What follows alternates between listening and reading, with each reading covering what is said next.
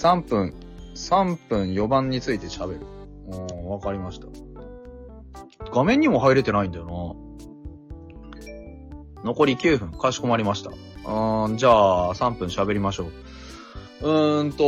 4番ですね。えー、っと、じゃあ僕の理想とするところの4番っていうのは、やっぱり、あれです。あの、単純な話ですけど、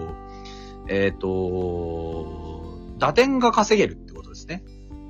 とにかく打点が稼げる。あの、いくらホームラン打っても打点が少ないね。例えばホームランを80本打ったとしても、すべてソロだと、まあ、あんまりないですけどね。すべては、すべてソロだと、あの、打点は80しかいかないわけですよ。でも、ホームランがたとえ少なくても、例えば2人出ているランナーを返し続ければ、何が起こるかっていうと、そこには、あの、100打点とかってガンとついてくるわけですよね。だからチームを勝たせようって本気で思うんだったら、まずはそう、ホームランがどうこうとかよりも、やっぱり打点を稼がなきゃいけない。ってことは、僕は、やはり、あの、手話なバッティングのできる選手が、一番、あの4番に置くべき選手だとは思うんですよ。例えば、昔ファイターズには、あの高橋真二とかね、これあの、H って言った、その、決してホームランをバカすか打つタイプではないけれど、ここぞっていう時に、こう役に立って、ここぞっていう時に打点を稼いでくれる非常に勝負強いバッターっていうのが複数人いました。で、ここ数年のファイターズに一番欠けていたところっていうのは、そういうね、あの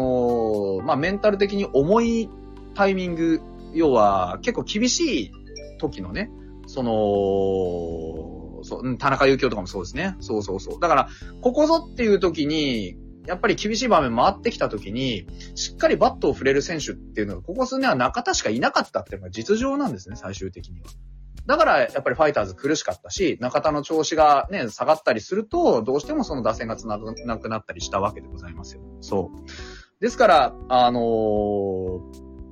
あれです。あの、やっぱりそういう意味で言うと、僕の理想とするバッターっていうのは、ある意味でそのホームランは当然あればあるに越したことはないですけどね。うん、そういうのが必要ですよね、やっぱり。うん、ですから、誰って言われると非常に困るんですけど、う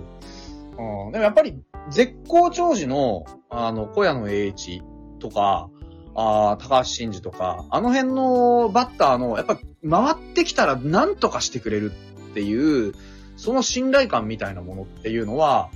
強烈に残ってますよね、頭の中にね。うん。だから、やはり理想の4番像としては、たとえ打率が2割5分で、ホームランが5本とかであったとしても、120打点稼げる選手。これが一番適任だと思います。だから中田翔がね、まだファイターズにいた頃に、うんと、残してた、ね、成績、100打点残してました。そこにこだわってますって言ってたの僕は非常に評価してましたし。まあちょっとあんなことになってね、いろいろあの、ありましたけれども、まあね、あの、行った先でも頑張ってくれればなというふうに思っている次第です。だからファイターズに今必要なのはそういう、ね、打点を稼ぐぞっていう能力に武田選手なんじゃないかなというふうには思っておりますね。ファイターズに必要なっていう意味での理想の4番という話を、えー、させていただきました。ありがとうございました。多分これぐらいで3分だと思います。はい。